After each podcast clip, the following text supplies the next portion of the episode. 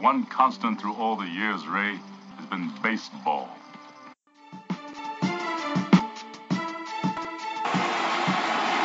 It hasn't happened at Fenway Park for 95 years. The Red Sox are world champions. All right, we are here in our beautiful uh, virtual studios. We don't really have a studio, so I'm going to call it a virtual studio. This is Red Sox Beat, of course. Jess Thomas alongside myself, Jared Scally. Jess, it's a gross day outside. Yeah, gross yesterday, gross today, and gross for part of tomorrow. So uh, no Red Sox game Monday night. If you're already if you're listening tonight, then enjoy, enjoy us instead of just watching this miserable of a uh, baseball team play baseball. You get to listen to us instead. If you're listening to past the game, then hopefully you enjoyed your Monday night because you're not watching baseball. Excuse me. Ooh, Uh, got something caught in my throat there. All right, sports fans, you want to engage with your favorite CLNS personalities? Download the Reached app today for both the iPhone and Android. Are you a fan of the Celtics, Red Sox, Bruins, or Patriots? Of course you are. Make your voice heard. Join your favorite show, and our host will ask the questions. Make your answer, maybe, excuse me, maybe your answer will get heard on air. Download the Reach app today at www.reachapp.com backslash CLNS. Struggle to get through that read, Jess. Um, just like the Red Sox have been struggling to get through this season. That was kind of fitting. It's only, it's Um, only fair. it, it's been really bad, and this rain is kind of a signifier, as this is what they deserve when they come home from their road trip. They get to come home to a, miserable-looking Boston because this is, this is God crying. This is this, is- this is or whatever whatever you believe in, higher power tr- crying over the Red Sox and what they're doing right now because they should not be in last place. They are what's their record now? They are 22 nine, and 29. 22 and 29, last place in the AL East. And that's a crap AL East your last place in. If it wasn't for you being in the AL East, you would be like 15 or 16 games back in first place, but luckily you're only four. So, yes, we thought they were bad last week when they were 21 and 23. I, would, I would take that now. yeah, no, I'd go back to that. Let's like rewind and do next, do this week over. I, I had a pretty good week. Would you redo the week over, Jess? I, I had a decent week despite the Red Sox losing. yeah, I'd like to. I'd like to at least replay them, their their play this week. I'd, I'd be totally cool with that. Yeah, they, they need to do that because it was bad. So, we got a lot to talk about here. We got We're gonna break it all headline- down. headlines to get to. Jess is going to give you, of course, wonderful recap. I might even ask him to throw in some uh, quick reaction grades to some certain players that we're going to talk about. Yes, letter grades. We're going back to grades, grammar school here.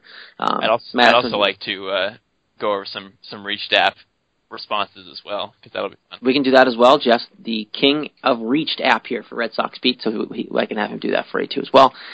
Let's start with MLB headlines, though, Jess. Uh, first, Martin Maldonado rescued his team in the 17th inning with a walk-off home run to give the Brewers a 7-6 win. He said after the game he was simply happy to end the game because he was exhausted himself, and because the rest of everybody else wasn't doing it, he decided to take it upon himself to do it for his team.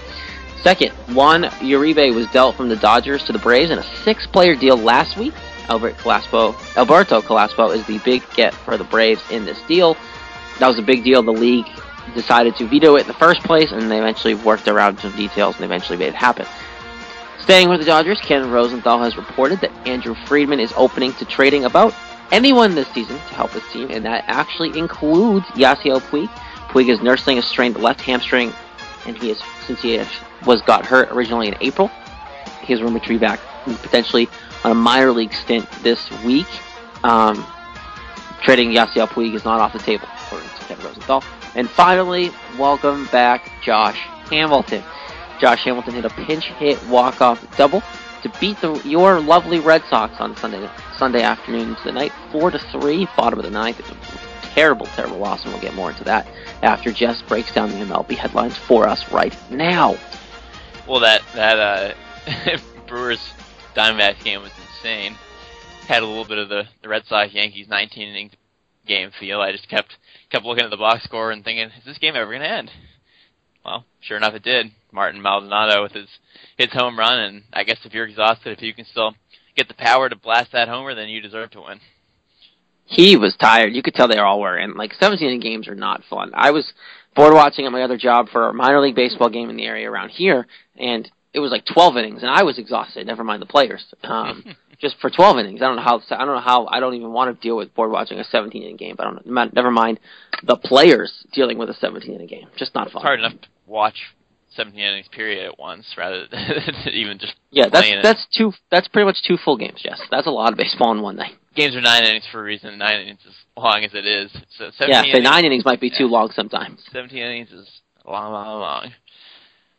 Uh, the deal, Juan Uribe and Alberto Callaspo, uh, it doesn't seem like that big of a deal to me. It's Uribe's pretty old at this point, and Callaspo's pretty average player as it is. So I guess it was a big deal because there was six players involved, even though none of them were particularly high caliber. But a trade's a trade. Most of them were most of them were um, minor leaguers, weren't they? Yeah. For those two. yeah. So not I think it was just more. I think those two were just kind of change of scenery. Um, Braves needed a shortstop. Callaspo probably needed a change of scenery as well. I'm not going to do too much for either team, but either way, it happened. And it, oh, the biggest thing, Jess, for this was just the fact that it was vetoed the first place by the commissioner, and then eventually uh, was allowed. Right. Well, Uribe's 36 years old, but he did it a home run already for the Braves. So, Look at him go. Look at him go. Uribe. Um, yeah, this is interesting news about the the GM Andrew Friedman being open to trading anyone. I I guess he really wants to win, but they got a pretty good team as it is. I mean, their record is is pretty solid at this point. They're 29 and 20. Most most teams in the league would take that record at this point because there's a lot of average teams in the league. Yeah. but he's still willing to to to uh, shop anyone. So that's interesting to me. I, I wouldn't have expected that, but Do you think Las- Yasiel is going to get tra- trade traded? um, They have him locked up till he's 29, I believe. probably not. But I think he's overrated in the first place. So Dude, yes, really? really? That dude's good. yeah, he's good, but I don't know. I think he's too much of a headache to deal with how good he is. Which I think Okay, I well- think is, I think is a negative on his play, and I think eventually he'll get worse, and people will just not want him anymore. I think you'll be you'll be singing a different tune if you got him in Boston. I'm not saying you will, just saying. if you had him in Boston, I think you'd be singing a much different tune, just like the rest of the city would be. Maybe that happens, we'll talk about it. It won't happen, so we don't have to worry about talking about Nope. it. So we'll talk about Josh Hamilton like we do every week. Uh, it seems like he's literally in our eb- uh, update every week.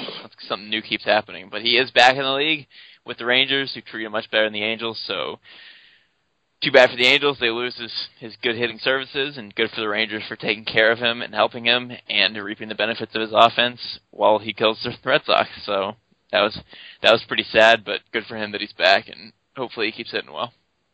Sadly, still divorcing his wife, Hey, at least he has baseball now. but He's got he is back to base. He's back to where he's comfortable. Um, sadly, it didn't work out in L.A. But I mean, I think he never really should have left Texas in the first place. I thought I thought it was kind of a dumb idea for him to leave Texas. They weren't paying him that much less to stay in Texas. Like the success that he was having in Texas, I understand that the appeal of playing with Pujols and playing in LA was a big thing, but he's a Texas boy, and they weren't going to give him any better treatment than Texas did for his relapse situations and all that stuff. So I think Texas was probably the only place he was going to go back to play if he was to continue playing. And I think baseball is helping him with his his personal life in terms of not relapsing again.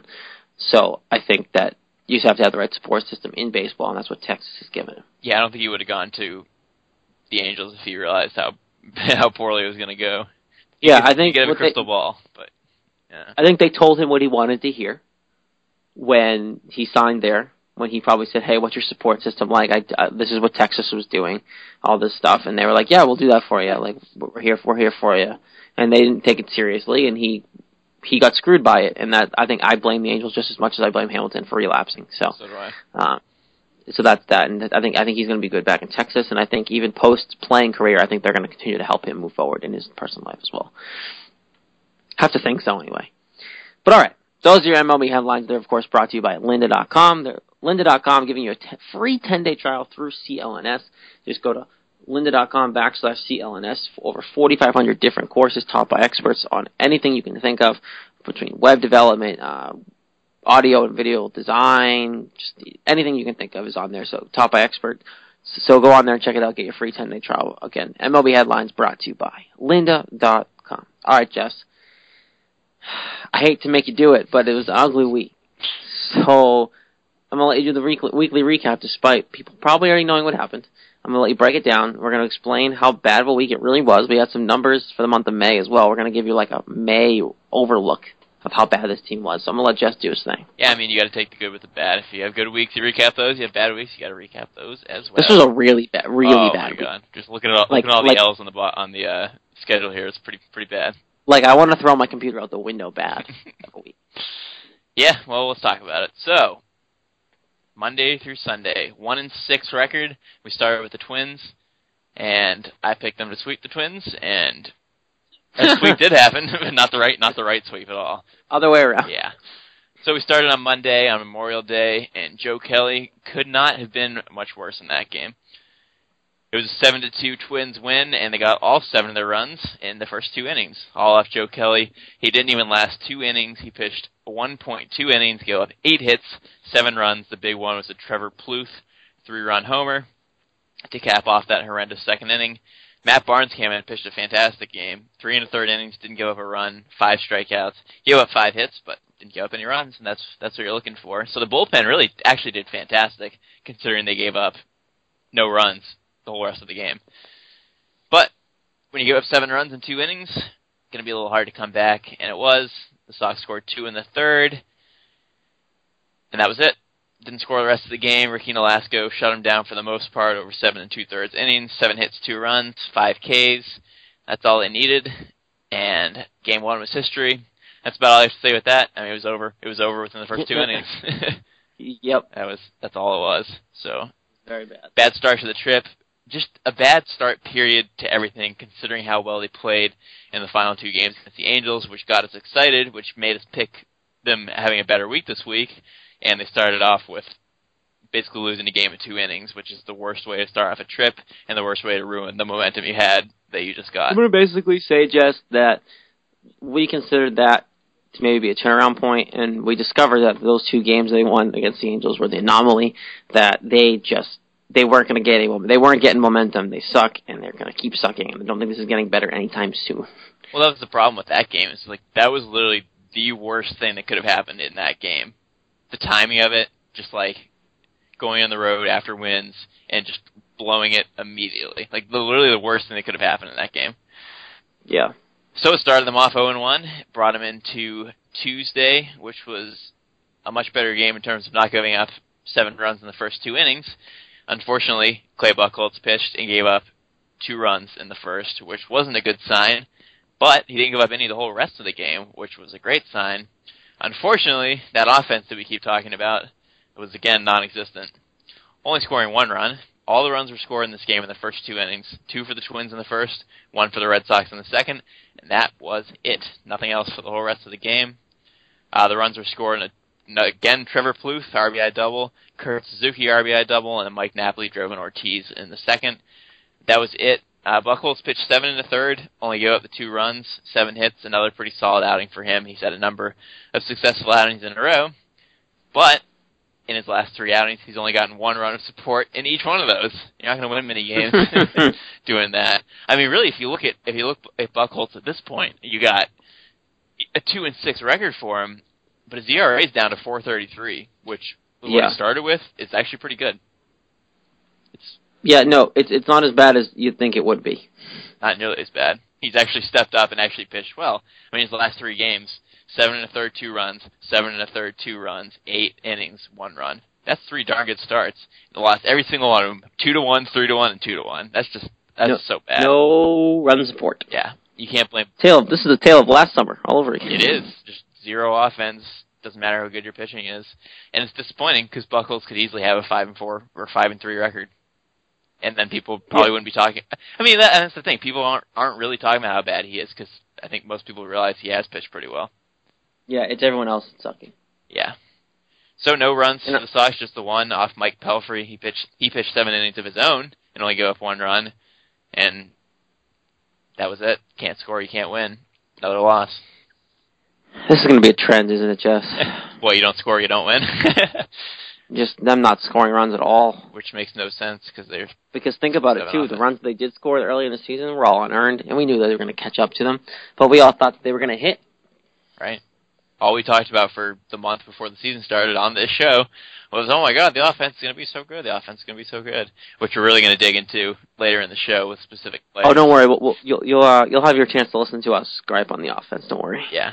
The, what we're doing right now is like a, a preview. of, of We're being nice right now. We're just Yeah. kind of swinging through the games here. So that brought us to Wednesday, looking to salvage just one pitiful game in this series that I hope they would sweep. But the Twins are for real. I mean, the Twins are the best team in the American League right now, record-wise. So don't don't sleep on them. Getting swept by them, Wait, are they above Houston? Yep. they're a game ahead of Houston. It's crazy they're leading the AL Central Yeah, with that division. they're 30 and 19 at this point after this full week. So I thought they were going to be the worst team in the AL this year. most people did. Paul Molitor is rookie head coach. He's he's figured out a way to get some wins, and I think having Torii Hunter back. I say don't Chiefs- underestimate the idea. Of, don't underestimate Torii Hunter being there at all. Yeah, that's a big deal. So, yeah, so I mean, I would say that getting swept by them isn't terrible because they're a good team, but you shouldn't get swept by anybody if you're a half decent team. So, yep, that brought us to Wednesday, and frustrating game because the Red Sox got up two to nothing in the uh, third inning. Dustin Pedroia hit a two-run homer. This was the Pedroia game, as I'll get to in a second. But unfortunately, which is what Rick Porcello has done the last two games, was give up the lead immediately after he gets the lead. Happened in the 12 to 5 loss to the Angels. Happened in this game as well. Minnesota scored three runs right away in the bottom of the third inning, right after Pedroia's home run in the top of the third. Torii Hunter had a uh, two RBI single. Joe, Mar- Joe Mauer had an RBI single. That was three to two. And then after the Red Sox went quietly in the fourth inning, Minnesota got two more in the fourth. Bottom half of the fourth, Aaron Hicks hit his first home run of the year, a two-run homer. Inexcusable to go a home run to a guy who hasn't even hit one yet. And it was bad timing because it put the Red Sox down five to two all of a sudden when it was just two nothing just two innings before. And Pedroia was back at it right away in the in the fifth inning, just trying to do anything he can to get the team a win. Hits another two-run homer in the fifth to get it to five four. But everyone else in the lineup was non-existent besides Pedroia, and Minnesota scored one more time on another home run off Porcello. He gave up six runs on seven hits in seven innings. Not exactly what you want from your supposed number two guy. You know what bugs me about Rick Porcello? How inconsistent he is. Not, well, it kind of ties. It actually kind of ties into that. Not exactly that though. Okay. Just he is the king of giving up momentum. Mm. He he. I feel like he's done this multiple times this year. It's the your your your team gives you two runs on a Dustin Pedroia home run or something else in that situation. Next half inning he comes back and gives him three. Well, he gives it too many home runs. Period. Which is exactly what you're saying. Like it's it's. I feel like it's always home runs. It's the momentum. You get the runs and a home run. It's like home runs deflate pitchers so much. He just can't. Like if he could just come out and he and actually in that game specifically, he pitched really well the first two innings, Mhm. like really well. I was like, oh, it's gonna be another good Rick Porcello start here. Okay, and then Pedroia hit the two run bomb, and I'm like, okay, this is getting better. And then the next half inning, as soon as he had a cushion, it's like his balls didn't drop for that game, and he decided to never. He had a comfortable lead, and he decided to screw it and not pitch well, and then he gave up three runs or whatever it was, and then there you go, the momentum's gone. That you if you just pitch that inning well, even giving up a hit, and as long as you don't give up a run, it's like okay, you got you got the game under a grasp now. You're okay. You're up two zero. You pitch another inning with a lead. You're good. Now keep going. But they can, he can't do that for some reason. Yeah, he retired the first seven guys in the game, and like he said, two walks, and those two of those three walks scored. He can't walk guys, and that's what he did in the Angels game last uh, the last week, and the horrible loss. He walked the first two batters of the inning. It's I'm intrigued to see if there's a stat. I- I'm guarantee you there's not. But um, unless we have like the bureau stats, which we don't get because we're not like ESPN or like the official media members. But like if there's a stat that shows how like pitching the half inning after your team scores. Because I'm sure he has like the worst ERA in that situation ever well, if in you the history of the if you decide to look through every single one of his starts, you can figure it out. But that would be the only way. Well, someone should do it for me. Right. That would make life a lot easier. people for that. The, my eyeball test tells me that that stat's going to be bad, so I'm not going to bother doing the math. yeah, no, it's probably true, and it's happened the last two games that he's pitched. So It's rough. If anyone knows of anything, by any chance, that's listening, hit us up on Twitter at Red Sox Beat. Feel free to tell me. I probably don't know. I prob- there probably is something out there. I just don't know. So hit, feel free to tell me on Red Sox Beat at Red Sox Beat on Twitter. or at CLNS underscore just saying, or at jscal eighteen. Underscore CLNS. Yeah, I wasn't getting greedy. I wasn't going to promote myself, but okay. I'll do it. It's our show. We should. Cool. All right, keep going. So that was that game, six to four loss and a sweep. So a seven to two loss, a two to one loss, and a six to four loss. Kind of, kind of all ball punchers because the first one was just so bad at the beginning. The second one was so close and couldn't win. The third one was close too. It's just oh, horrible ways to lose. Okay, but those aren't even completely ball punchers except for last night, which we'll get to. But yeah, they're ball punchers in terms of what happened, but not yeah, if those three are ball punchers, then I don't know what last night was. an extra ball puncher. yeah, right, double whammy, twice in a row. Double ball puncher, yeah. So after the sweep, Eduardo Rodriguez got called up to make his first major league start, and boy, if every pitcher of the season could have been like him in that game, then we'd be the best team in the league. Man, was he good! Dominant. I was so excited watching him. He pitched seven and two thirds innings, and gave up zero runs. he shot him out. Three, th- three hits. hits. That's it. Yep. Should he have? Okay, we know they won that game. Should they have brought him out for the eighth inning? Yeah, why not? He was at 96 pitches. This kid's on top of the world. His confidence is sky high. So he need to come off for the eighth inning. He doesn't have to, but I mean, if you're not even at 100 pitches, I Like, doesn't that set you up perfectly for the eighth for Tazawa, who's been lights out for you this season? And then Koji, who hadn't pitched that much in a while because the team sucked. well, Layne pitched an inning in this game actually, but it was Layne and then Uehara. So maybe. Well, I know, but like in general theory. well, yeah, like no, of course. but like if you didn't bring if because Layne came in to help him get out of the eighth. Well, here's the reason they did it. I think if it was still two to one, I mean two to nothing, which it was going to to the eighth inning, and they would have taken him out. But the Red Sox got three in the top of the eighth, and I think that Yeah. was the reason they brought him back out since they had a five run lead. Okay, that's fair. But I think But I think normally though, yeah, you would probably take him out. Because like he was through seven innings, he was just oof, So good. phenomenal. Good thing he gave didn't give up a run though. Like that, that would have tarnished his start a little bit. Good thing he didn't give up a run. I'm glad he shut him out. Yep. Nothing on the card there for Ed, Eddie Rodriguez. Eddie Rod. Erod. Erod. I'm never calling him Erod. Never do that again. Yeah, no, Dave O'Brien kept doing it on the radio. I was like, sounds weird. Erod. No, we're not. We're not saying Erod. Yeah. Because then he'll fall to a life of steroids and scandals, and Yeah, we don't need another one of those Rodriguez. we don't need another one of those. We, we already almost missed on one of those. We already m- missed on one of those, so we don't need to. We don't need to replace him with this one. The big bopper in this game was Hanley Ramirez. He hit a home run, his first home run in a month. Finally. You're so exciting. Oh, finally. It was nice. Thank you, Dustin Pedroia. nice home run. He cranked it. Yeah. Tell tell everyone the story about that. Everyone knows by now that Mike Napoli was fixed by Dustin Pedroia noticing a hitch in his swing on the trip back from Seattle. Well, apparently Hanley had the same, not the same problem, but Hanley had the same fix. It was called Sit Down with Dustin Pedroia Day. And um, Figure out your. Pedro- Pedroia was showing him pictures of what he was doing wrong. Um, funny enough, it was showing him obviously right in the view of the NESN cameras, um, clearly able to see that everyone was being fixed by Pedroia. But um, yeah, he was showing him pictures, and Hanley was able to fix by Dustin Pedroia's know know-it-all of the game.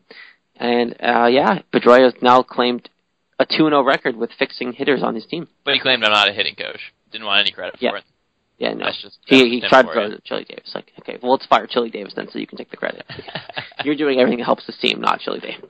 Yeah, Pedroia's the man. Uh, the big thing in that in this game, besides the pitching and Ramirez's home run, was Bogaerts got hit in the wrist with a pitch and left the game. I guess it was, it was technically the forearm, but it was kind of closer to the wrist.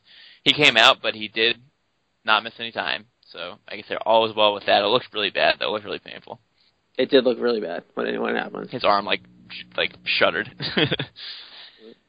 So that was the win, the one win of the, of the road trip, five to one, excellent win. You think it would give some momentum, but No. it didn't. What's momentum with this team? Yeah, it's really. apparently not a thing. So that brought us to Friday, which was Josh Hamilton Day in Texas. He hit two home runs off of uh, Stephen Wright. But Wright pitched another decent game. He pitched five and two thirds, five hits, three runs, one walk, four Ks. Pretty good, but not good enough when you uh, don't score very much. Just dear question. Did you just call me dear? I did. just go. Just go. I'll go with it. Is that was that his first game back? Hamilton? Yeah. Uh, no. Was this? I thought I could have sworn that this series was his first game It was back. his first might be- home series back. Oh, okay. He did play before that. Yes. He played three games at Cleveland. Okay. okay. Never mind then. Keep going. It was his first home run, however. His first. Okay. Well first then. Okay. Then I can then I can rant. Are you kidding me, Boston? You let him be. You let that him be the hero against you. A guy who's Make har- him look a guy who's hardly played at all. Make him make him look bad. Shut him down. I don't care if he has he hasn't played and he had a drug relapse. Don't feel bad. I don't care if he doesn't hit a home run while he plays. You can do it against the next team. yeah, he was two for Come on two now. for three with two home runs and three runs in that game. Killer. Come on. You don't do that. Boston. Even though I'm used to it by now. I know. Like I expect them to lose. I go and I honestly every game I do sit down, choose to sit down and watch completely. I expect them to lose. I don't hope for a win. I just I hope that they don't get blown out. That's sad. It's becoming to that extent already. They're like ruining my summer. They already ruined my summer, and it's not even summer. no, it's not. It's it's June first. It's not summer. So the story in this game was not Stephen Wright. It was the bullpen. Ogando gave up two runs. Breslow gave up two runs. They stunk it up, and the Red Sox did get four runs. Bogart hit a sac fly, Swihart hit an RBI single, and Hanley Ramirez hit another home run. Back-to-back games with home runs. This was a two-run, which brought Boston within five to four. But right in the bottom of the eighth, right after they got at the top of the eighth, Robinson Chirinos hit a two RBI double, made it seven to four. So right as you get that close, they pull it away from you, like every team's been doing. So I'd say the one highlight from this game was Blake Swihart because he got an RBI single, and he actually has been hitting much better. I wanted to note that because it was one of the bright spots, along with Eduardo Rodriguez on this trip. Um, Swihart actually has a seven seven game hitting streak right now. Believe it or not. I know it's crazy. Uh, six of those seven were, are one hit games, and one of them's a two. But regardless, he's been scoring runs and he's been getting hits and he's been getting some RBI. So his average is up to 225, and it was as low as 170, so or 163 actually. So Swihart is figuring out how to hit in the majors as well as p- catching great. So very good bright spot there and a good sign for all Red Sox fans because this guy is definitely the future catcher and he's starting to show it, which is great. Um, and John Farrell and Mike Napoli got ejected from this game for arguing. So frustration boils over.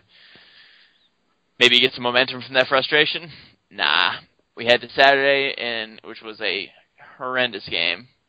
You lost four out of five. You're looking to get a get back on the right track. You got Wade Miley, who's been pitching well, but he has one bad inning, and that kind of did it. A four-run fourth inning made it five nothing Texas, and the Red Sox only got five hits in the game period. So five hits is not going to beat five runs. Oof, three errors. That game- yeah, That was one of those games that like that was very hard to watch. Like that was turned off by the fourth inning. well, Farrell even after the game was talking about how bad of an effort it was. He wasn't even he wasn't even holding back, and he usually does hold back with stuff like that. So He holds back all the time. So that's when you know that game was bad, bad, bad. yeah. So yeah, just bad overall. Error, three errors, only five hits. Getting shut out by Chi Chi Gonzalez making his major league debut. The Red Sox always have trouble with guys making their debuts. And He didn't even do anything though. Gigi didn't look too good. he had five walks. He just like yeah, like the Red Sox just didn't hit him. They just didn't put the bat on the ball.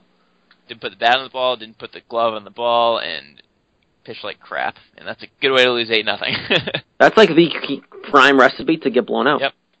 Pitch like crap, hit like crap, that's a, play the defense like crap. that's how you give up eight runs, score none, get three errors. That's how you do it. Yep, pretty much. That's all I should say about that. So eight nothing loss, and that gave them their fifth game out of six lost on the trip. So you're just holding out hope they can get this two and five road trip, get that one win, and it looked like it was going to happen Sunday, yesterday. If you're listening today, Monday, Red Sox got two runs in the first two innings. Joe Kelly was on the ropes. Could be his last start. He didn't pitch great, but he pitched well enough to keep the game tied at two. He got out a lot of jams probably secured himself another start. I was going to ask you that. Do you think that, do you think that start secured him another one? I think it does just because if he gave up another like seven or eight runs, forget it. But if you just look at his game, the fact that he only gave up two runs and only one earned, I think you got to keep him in for now. Yeah, I agree. Six man rotation. Unfortunately, he threw 100 pitches in five innings, which is not good. But I mean, pressure. He's on the ropes. He probably knew it was could have been his last start. So knowing all that, knowing that he got out of jams and gave up only a couple of runs, I think it's an encouraging sign at least for him. And it looked like it was all good. Red Sox were up three to two. Should have been more runs since they had 11 hits. And Josh Hamilton decided to kill them in the end with a two RBI double off Koji Uehara. Three errors for the Red Sox. So overall, pretty crappy considering they gave up the walk off, had three more errors, and could only manage to get three runs out of 11 hits. So kind of dis- discouraging overall. But everyone would have forgot about all the bad things that happened in the game if they just could have gotten the win. And another heartbreaker, the biggest heartbreaker because it was actually close, unlike the majority of the games in the series that one hurt, and blowing it a game when you're one out away from winning it is just. Don't forget too that Hanley had first and third in the nah, top of the ninth, right? Yep. Yesterday. Yep. And had a chance to drive another another run or two, and just Pop. fan Yep. just couldn't do it. Whiffed on a great chance, and just, that was the story of this road trip, man. It was bad. Yeah, they couldn't. They couldn't capitalize. That's what I said. Eleven hits and you only score three runs. You got to get more than that. If you had the Yeah, opportunity, have the chance, you got to take advantage of that. And like I would have been even okay with the rest of that game if he had got a hit there. You know, I would have looked past the other ones Right. in that stat of only like three runs and eleven hits if he just got a hit there. I know. Like he got an RBI Yeah. single in the first. That's great. We need RBI singles in the eighth and eighth and ninth innings. You know. You need to come up big in the end of the game too, and that was not what happened. So it was kind of rough. But there it is. That's just his lovely recap for. Oh One and six. God, you you have extra stats too, right? Just oof. Yeah, so that that finished out May, thankfully, after a after a uh, 12 and 10 April, which was average, but we would take that any time now. The team went 10 and 19 in May with a 237 average, 80 RBI, which is for comparison purposes 26 less than they had in April. In what? Six more games, seven more games, but that was 29, and that was yeah, seven more games. 26 less RBI. Whew. That's bad. 82 runs in May compared to 113 in April. Also horrendous. Uh, for the season, two, 221 average with runners in scoring position, 224 average with runners in scoring position and two outs, and their overall run differential is minus 48. They've scored 195 runs and given up 243. Uh, they've only, the only AL teams they score more runs than are the Tampa Bay Rays by three, the Chicago White Sox by 16, and the Seattle Mariners by nine. But all those teams, Tampa Bay is, has a plus 13 run differential. Chicago is minus 42, which still isn't as bad as the Red Sox, and they have a, a better record. And Seattle's only given up 204 runs as opposed to the 243 with the Red Sox. So, despite the fact they score more runs than those teams, they've given up more than any of them, and that gives them the worst run differential in the American League, which is a way to have a bad record, which they do. You know what scares me too? Well, not really scared. Well, the run differential scares me, but that's the stat that they care about the most over there at Fenway. We all know that. They love the run differential stat. And they're the worst in the American League. Minus 48 is terrible. You should not be minus 48 in overall run differential and be only four games back. You're lucky you're playing a crappy division. But the four, that if they really care much about that stat as they always claim they have, they're going to be doing something very soon. Very soon.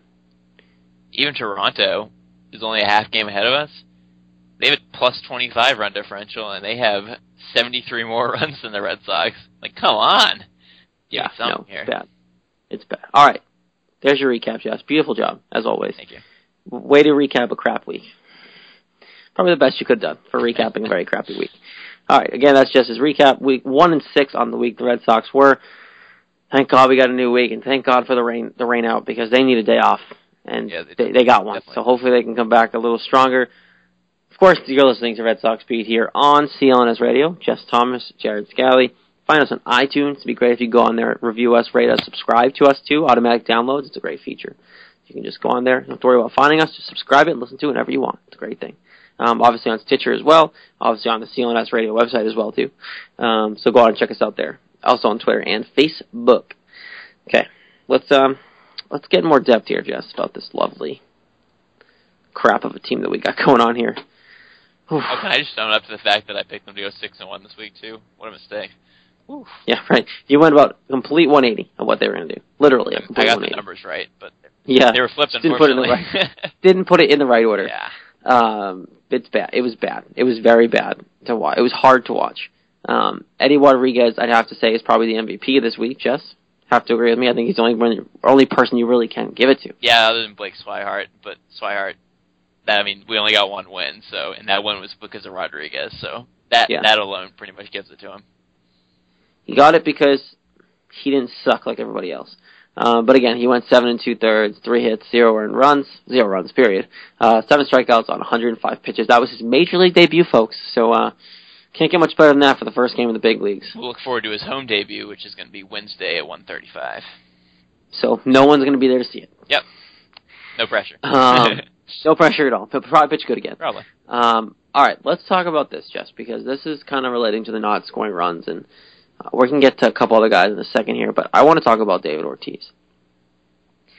He's got a 224 batting average, six homers this season.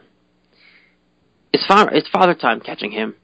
Is, is this it? Like, is this the last season? Like, because he's we, we we all seen in the past that we've been flirting with the idea of is oh is this his last season? Oh, his father time finally caught up with him, and then he kind of plays well and cruises out of it and has a great season. He didn't start 2013 that well either, and then he became who he was again, and obviously played for the marathon and everything, and that happened, and he played well. And last year he played okay after a rough start. And is this another rough start, or we're at June 1st now, Jess? Is this it? Like, is this is this father time finally catching him? He's 39 years old. Yeah, he is old, but I'm to say no for now. I think what's to happen with him is that he's to slowly, more slowly fade out, not as dramatically as what's happening right now. Like, I don't think this is the fade out. I think he's going to pick it back up. He's going to raise his average, and he'll be he'll be more average for the rest of however long he plays instead of going from like a really good player to like hitting 150. I don't think that's going to happen, which is what people think is happening right now. I think he's going to snap out of it. I think he's going to figure it out. I don't think he's completely done. I think this is the start of the downhill turn,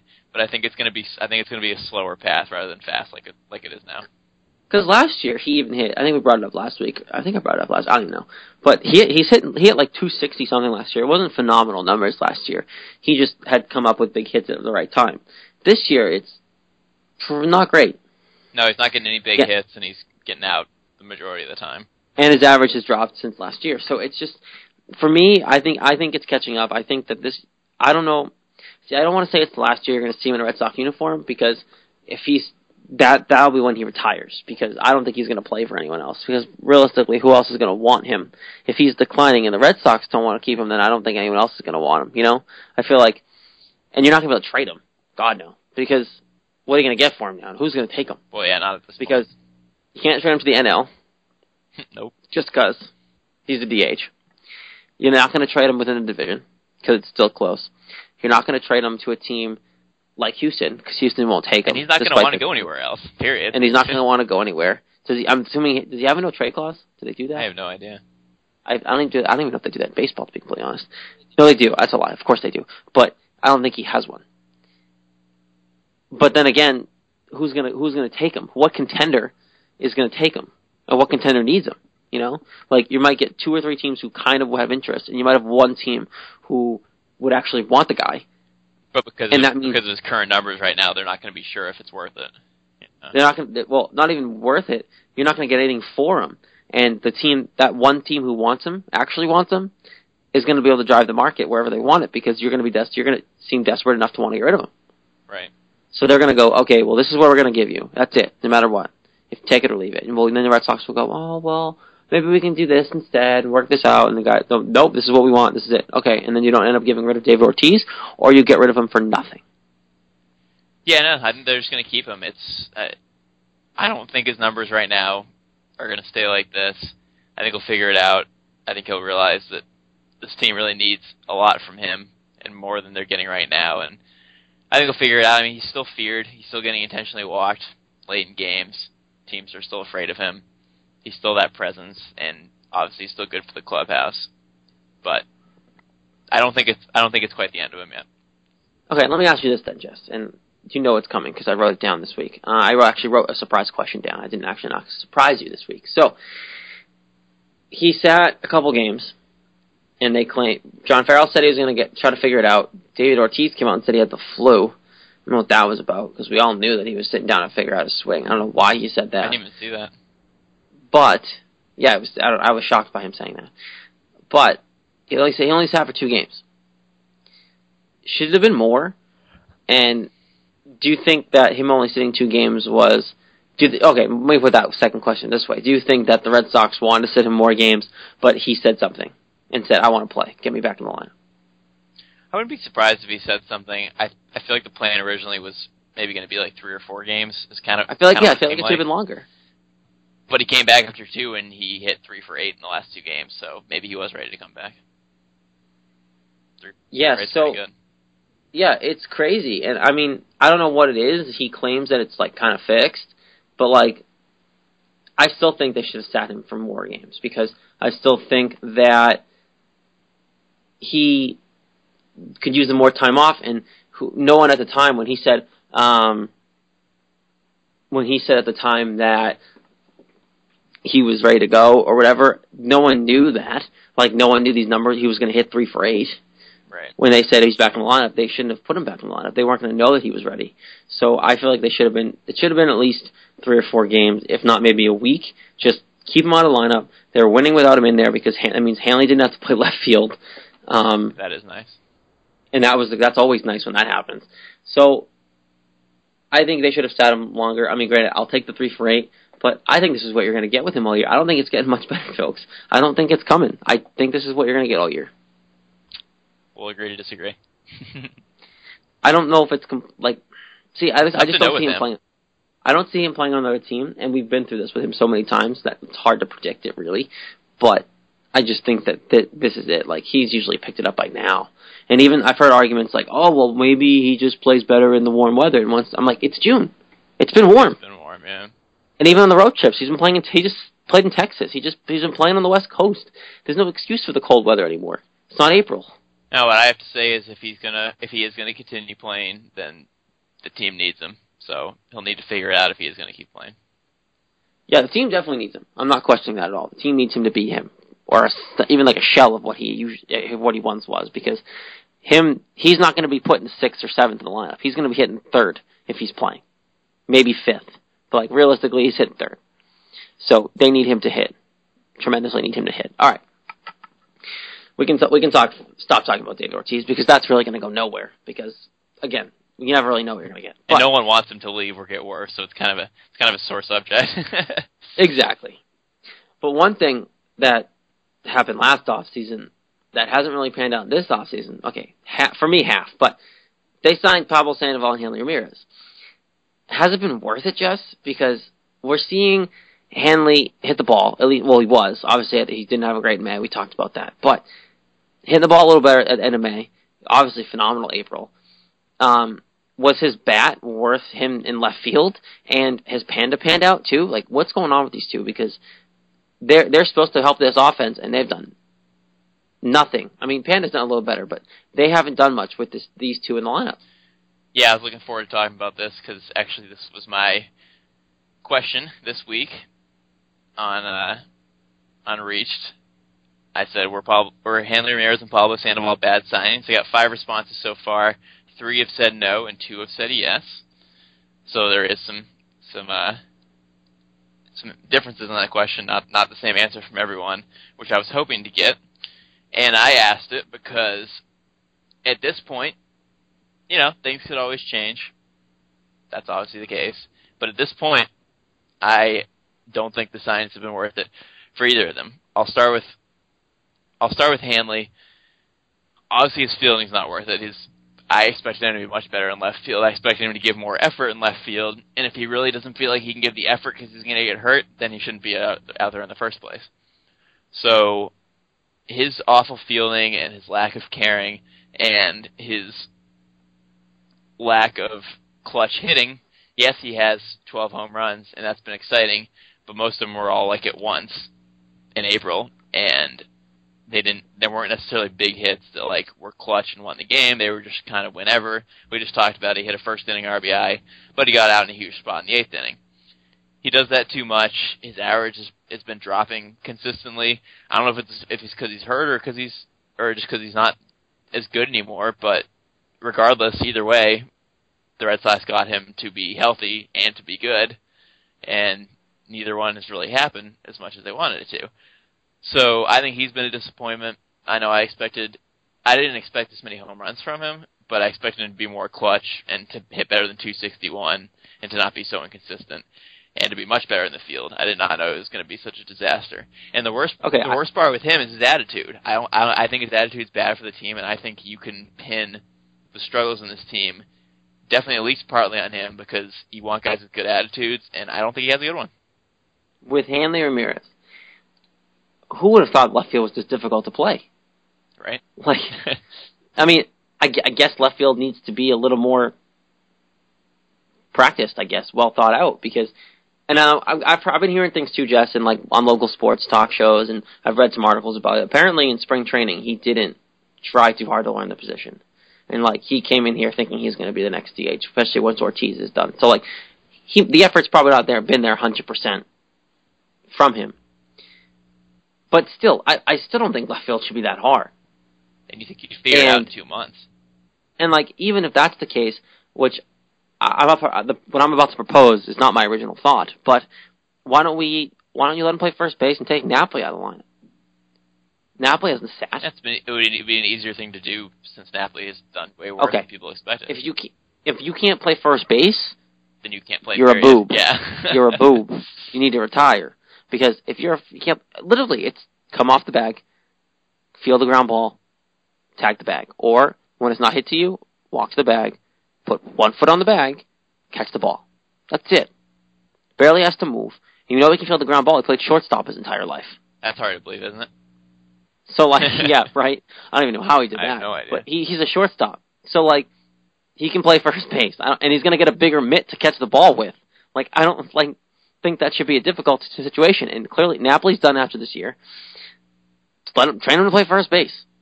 Yeah, it's probably the best idea. But it's I don't know. It's just the attitude. Like he doesn't seem to care about playing left field. He when he came here, he was like, "This is the best thing ever." Like I really wanted to come here. I really wanted to be on this back on this team. I'm out here to prove stuff. And like, but is he really? Has he really shown that? I mean, yes, he's gotten some good hits. I mean, he, for example, he's gotten two hits in each of the three of the last four games. Has it resulted in wins? No. So he's not making. He's he's putting up numbers sometimes, but very inconsistently. And when he does, it doesn't necessarily mean they win. And he's just a, like a clubhouse guy. I don't I don't see him doing anything in the clubhouse. He just doesn't seem to be making the difference that he wanted to make and they wanted to make. I think it's been a pretty big disappointment so far. Yeah, Hanley has big, been a very big disappointment. So now I want to cover Pablo Sandoval. I know we disagree on this a little bit. We were both really excited for him, and you know he'd won three out of five World Series, and he was the next new big thing. And for me, between his horrendous right-handed hitting and just kind of like Ramirez, his lack of like I don't know leadership and just like making a difference, like getting wins, it's not really happening. And his his numbers have just been dropping consistently, just like Hanley. Pablo's down to 251. He's only hit five homers, 17 RBI. He's not that making that much of a difference. Is he's not doing what people expect. I expect him to be way better than this, and just the inconsistency with the hitting from both sides of the plate, and just uh, I guess taking a long time to get used to his his, his uh, situation here in Boston is just he's been a big disappointment for me. I expected way more out of him. Okay, let's see. Last couple years, he hit 283 in 2012, All Star selection that year. 2013, he hit 341. 2014, he hit 324. This year, he's hitting 317. Is what I oh that's his OBP. I lied. Complete. I always do that. Completely wrong. Not even close to the right one. I had it in front of me. Okay. 2012, 283. 2013, 278. 2014, 279. This year, 251. Never been, except for that year in 2012. He had one year. He's only had one year in his career. He hit over 300. That was 2011, and he was an All Star 11 and 12. No, in 2000, Then- 2009 he hit 330. Oh yes, he did. And then I don't count really count 2008 Yeah. because there's only 41 games. So, um, he's not that guy. He's not going to be the guy. Granted, it, I, I'll give it to you. It's been a rough situation for so far in terms of hitting for as high as average as he's used to hitting. But He always starts off kind of slow. For one, for two, the right-handed hitting is definitely a problem. That's that's no question. But clearly, he's getting away from it. He's not going to fix it. He's just going to stop hitting right, which is fine with me. He's addressed it, and he's going to be done with it. He's used to being on bad teams every other year. This is his off year. I hate to use this as an argument, but I don't think that he's the problem. He's playing well. Yeah, his defense has been a little sluggish, a little bit. But who would you rather have, him or Will Middlebrooks? I don't know at this point with how he's played neither. I it's, he's not. Okay, he's but not then what, what would your other, uh, what would your other option have been? Chase Headley? I don't know. It's, I just want. I expected him to be the big thing, and he was hyped up to be the big thing. They paid him a lot of money, and I think it's been a huge flop. Okay, well, well, first of all, we all know we overpaid for him. There's no question in that. You weren't paying for what you were actually going to get. You had to overpay him to get him here. And I think that over the course of the rest of this contract, it's going to work out. It's going to be fine. The next time they win a World Series, he's going to be on the team. Is that just because you like him though, or because he's actually going to be good? No, I'm pretty confident that next time he's on, next time he wins a World Series, it'll be with this team. He's going to be your third baseman when you win a World Series. Now, I don't know if Hanley will be on the team still. And if that's the case, he'll probably be the DH. But I also don't think that you're going to win another World Series with David Ortiz on the team. Mm. Because I just think you're too far away from winning another World Series, and he's not getting any younger. But I think in terms of asking the question that I posed was, are these two have been worth it? And what we what we pose on reach to people. I think it's a matter of Hanley's absolutely not worth it so far, unless you can get him out of the field or move him to first base so he can be a complete boob on first and not in left field. And Han- Pablo has been worth it so far, I think. I don't think Pablo's been the problem. I think he's come up with big hits. I just think that you have bigger issues with Hanley in left field and David Ortiz's swing, and Pablo Sandoval has been fine. He hasn't really been too bad. Obviously, the right hitting issue, the right hitting, hitting side of the plate has only been the major problem for him, and he's been avoiding that. So I think you're being too nice to him. I think he's done pretty bad. I, I think that Panda gets a pass. Hanley does not because his feelings suck. Look, this team needs veteran leadership, and the reason they're not winning games is because Ortiz is not is not playing well, Sandoval's not playing well, and Ramirez is not playing well. That's it. That's that's pretty much it right there. That's that's Okay, but like Pedroia is playing well. sure. Do you discount that completely? No, he's the one guy who has, and that's not enough. They need all these veteran guys to do well, and they're not. They're just not. I think the big issue I think it's Hanley and Ortiz. I think I think it's really Hanley. I think this offense is built to go when Hanley goes, and Hanley's not going. Notice they were winning all the time when Hanley was hitting those 10, 12 home runs or whatever, 10 home runs in April, Yeah. and getting all those. It was when Hanley was hitting. Totally. When Hanley goes, this team will go, and Hanley's not going, and he's getting there. And I hate the excuse that he used when Hanley said, "Oh yeah, I've been hitting hard balls right at people." Like, shut up, just just shut up. Stop making excuses. Stop making excuses. Exactly. All right, we're we're we went way over with that, so we're gonna move on. But um, because I want to get to our fantasy segment, and then we'll get to uh, a quick recap, a quick preview before we get out of here. So, fantasy segment here. We're gonna get going here. Top two adds each week. I'll start this week, Jess. I'm gonna get first. I'm gonna go with uh, Billy Burns, um, Oakland, and I'm gonna say because, and it's a good reason.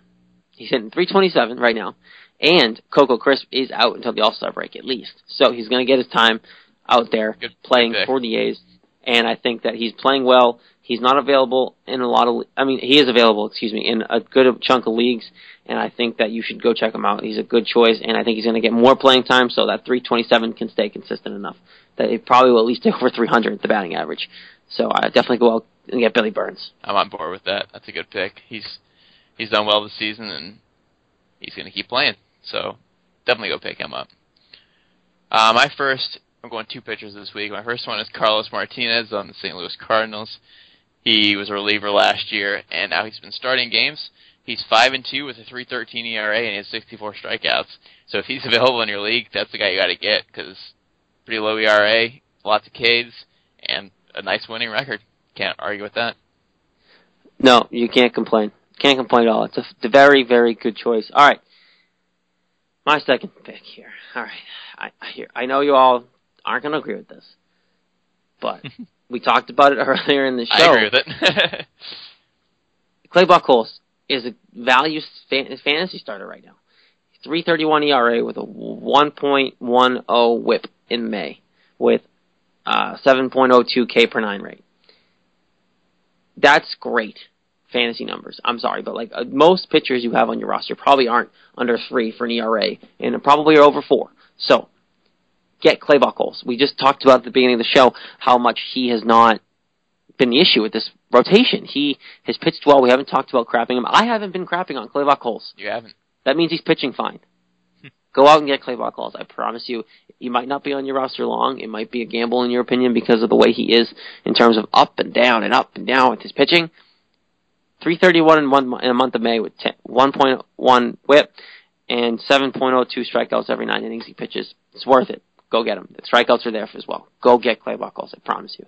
He's not the worst pitcher on the staff. He's probably the best one right now in the month of May. So, Clay Buchholz is the way to go. Go figure. Right. and that's of all people, me telling you to go get Clay Buchholz. yeah, that's pretty weird. I never thought this day would happen. I haven't crapped on him in a good like month, Jess. I know. He's proven he's proven people wrong. I like it. Like he has not sucked eggs in a good like month. Nope. He's doing well. So See what he does tomorrow. hopefully for his sake he doesn't suck. Yeah. My second guy is Chris Young on Kansas City. He's been around for a while. Big tall dude. I think he's like six eight or six nine or something. And he's surprisingly quietly had a really good year. He's four and one with a one fifty five ERA. He's had a number of solid starts. Doing it kind of quietly, but they're a good team and he's been a good pitcher in a good situation. So I think if he I think if he's available in your league then he's another guy who's just probably sitting there in a lot of leagues not being picked up because people haven't really heard of him, but he's having a real nice year. Yeah, I really like the uh, Chris Young sponsor. There, Jess. It's a good way, way, way to uh, way to get on them. I like it. It's a good good good choice. So, Jess had Carlos Martinez, St. Louis, and Chris Young of the Kansas City Royals. Great choices, phenomenal choices. Uh, I had Billy Burns, only p- hitting uh, positional player this week here on Fantasy Baseball on Red Sox Beat. So, go check him out. And of course, I offered up the doozy of a choice of Clay Buchholz. So, um, do what you want with that one, but I suggest you go get him. So those are your four top picks here on the Fantasy Baseball segment on Red Sox Beat. Again, this is a wonderful program. You can go check us out on iTunes and Stitcher, on Twitter at Red Sox Beat, on Facebook. We're on Google Plus. We're going to be on Tumblr soon. We're everywhere. We're hitting up the entire inter- interweb. So uh, go check us out everywhere, anywhere. All right, Jess, we got a, just about out of time here for this week, but I don't want to forget about the old. Uh, we're going to preview this. We're going to preview the the week that is about to come. I'm going to leave the last topic that I had for next week because who knows, it might be even more reason. Um, just a tidbit of what it would be. It's talking about firing Farrell. So It's been talked about enough. tuned. We we can leave Yeah. it off. Um, stay tuned for that next week because if they if, if they suck again this week, you're going to hear it. Um, that won't be me talking about it because I won't be here. yeah. So uh, yeah, Jess. I don't even know who I'm to be joined by yet. I haven't I haven't figured that out. So I will be here next week, but Jess won't. Enjoy the But, uh, show because you won't be hearing me for a couple weeks. Yeah. so uh, that might be on next week. We'll decide. I'll figure it out. But I do for for a programming note. I do want him to be fired for a personal note. All right. Go ahead. Let's do, let's uh, preview the week ahead, Jess. Um, four against the Twins, three against the A's. Now a doubleheader on Wednesday. Um, Jess has them going two and two. I have them going one and three against the Twins. They remind you they just got swept by the Twins. So, Jess, why two and two? they got to start winning home games. Seven game home, home stand. Like They got to start winning it all. Something's got to happen soon. I was crying for a huge week last week. I was horrendously wrong.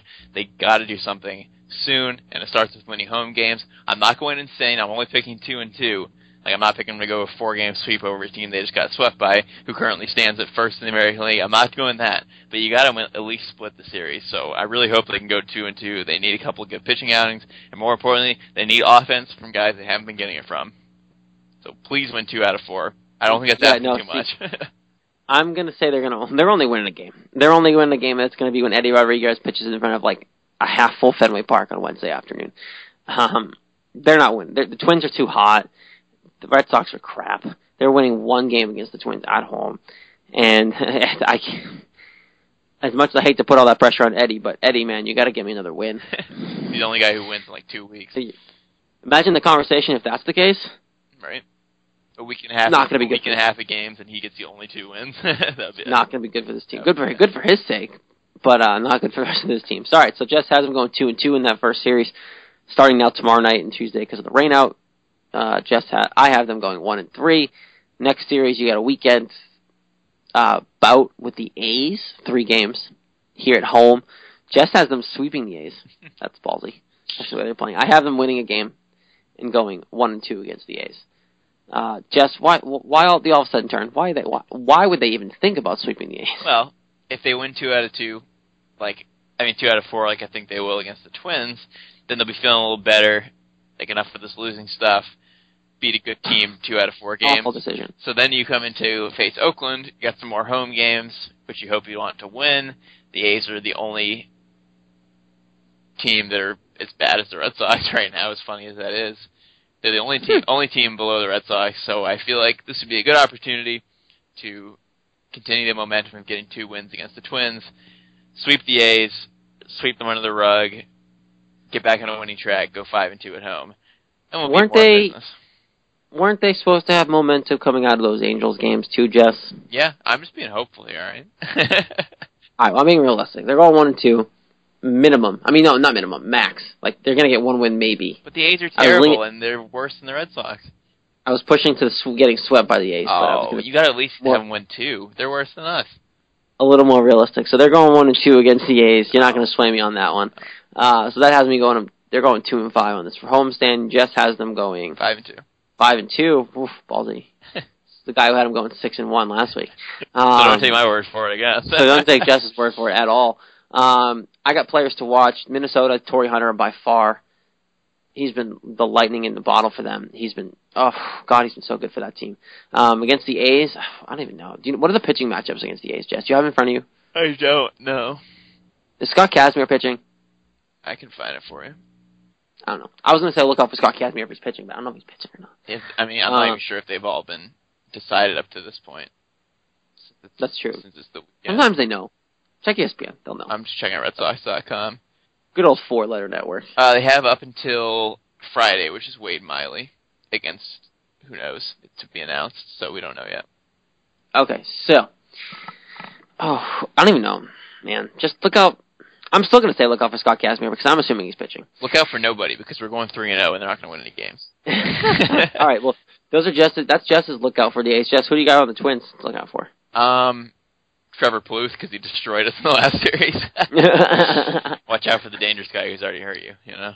fair, that's fair. But here's I want to say one thing. Since I'm not going to be on the show next week, if I get this these two series is remotely correct or correct, please give me credit on the show. I will do. I will gladly. Get, I'll give you credit when credit's due. Because I gave myself Like I'm giving you credit right for- now where credit's due for a crappy pick. All right. For a crappy look ahead. Fair enough. They're not going five and two. Hey, you know what? Anything can happen. Anything's A possible. chance. Oh my god, the Red Sox won the pennant. Uh, no, they're not going five and two. That's just insane. All right, do you want to spell off some reach results here before we get out of here, Jess? Ah, well, I yeah, I gave you the one for the Hanley and Pablo bad signings, which is oh, hold on, we got one more response in. It's now four to two in favor of no, they were not bad signings. So people are not ready to jump off that bandwagon yet. Um, my question before that was, what should John Farrell do with the rotation? And this was after Rodriguez was was slotted in, making it a current six man rotation.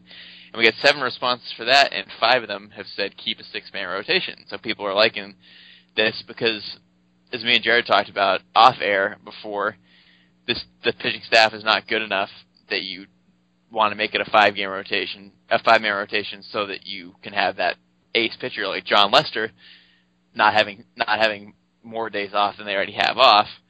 They're not good enough to do that, and you have a bunch of guys who are like on the edge of of being good and being bad. So a six man rotation makes sense to us, and apparently makes sense to most other people. The two other respondees said replace Steven Wright with Eduardo Rodriguez. Oh, wrong decision. Wrong decision. I'm sorry. And yeah, and, and nobody said replace Joe Kelly with Rodriguez. That was interesting to me. That's weird. That's the one they're actually going to do if that's the case. So You would think so. So yeah. All right. Well, there it is. Gotta love the reach results. Keep we'll keep keeping an eye out for that. Uh, when we ask the reach questions, they get posted to all of our social media accounts. Again, you can find us at Red Sox Beat on at Red Sox Beat. Uh, you search it on Facebook as well. Um, Google Plus. I'm going to get a Tumblr going. I've been really slacking on that one. um, but we'll be up on Tumblr, so you can reblog all of our stuff there. A bunch of stuff going on. You can find us anywhere. Of course, please, if you haven't already and you like the show, go on iTunes, rate, review, and subscribe us on there. Uh, we love the help. And um, yeah, so that's all the places you can find us. Fans, don't forget, we're doing a great promo here if you like to read via the audiobook. CLNS Radio, the CLNS Beat podcast series, and Audible are giving you a free audiobook from the world's biggest online library. All you have to do is simply go to audiopodcast.com backslash Celtics, and you can get your free audiobook from us here at CLNS and the people at Audible. It's good stuff. I love for audiobooks, Jess. It's good time. My girlfriend loves audiobooks too because she likes to listen to Harry Potter in the car. She's so, not the only one. Yeah, I'm sure. I'm sure she's not. Um, so, yeah, so it's a great feature. It's not a feature. It's a great promo situation. So go on and get your free audiobook. Just going again, audiblepodcast.com backslash Celtics. Just had a good show. It was, despite the rain, the rain out today and the rainy grossness that is outside today. We had a good show. Kept our spirits high. Didn't have to crap on Clay Buchholz, so that was a thing. Um, now he's got to start winning. Disagreed. Yeah, just gotta start winning. That's all it is. Um, Jess wants them to go five and two this week. You're stupid. Uh, not gonna happen. I think hey, you're smoking something, Jess. Hey, when it happens, you can come back to me. All right. You're smoking something. You're not gonna be here next week. All right. Yeah, well, we'll talk about it. all right. So yeah, that's true. I'm gonna get a text from you when they when, when they're when they're at like four and two. I'm gonna be right. Oh my Every God. win they get, I'm gonna be texting you. Hey, you know what? They gotta win. hey, win. Hey, win. Hey, win. Once they're above two, I'm wrong. So, um, all right. Jess is not. Oh well. Jess is not going to be here next week. He's camping. Good for you. Enjoy. Um, I will be here next week. You're going to have to do weekly recap. Co-host TBD. Haven't decided yet, so we'll figure that one out. Um, I might not even announce it, yet. I might just let it be a surprise to whoever listens to the show. Um, that being said, yeah, I don't know who's going to do the weekly recap next week either. Who knows? I might let the other guy do it, or the other girl do it. Who's, whoever's going to co-host. So um, until next week, for Jess Thomas, who'll be back in two weeks. I'm Jared Skelly. Of course, this, again, this is Red Sox Beat on CLNS Radio. Enjoy the attempted good week at baseball. See ya.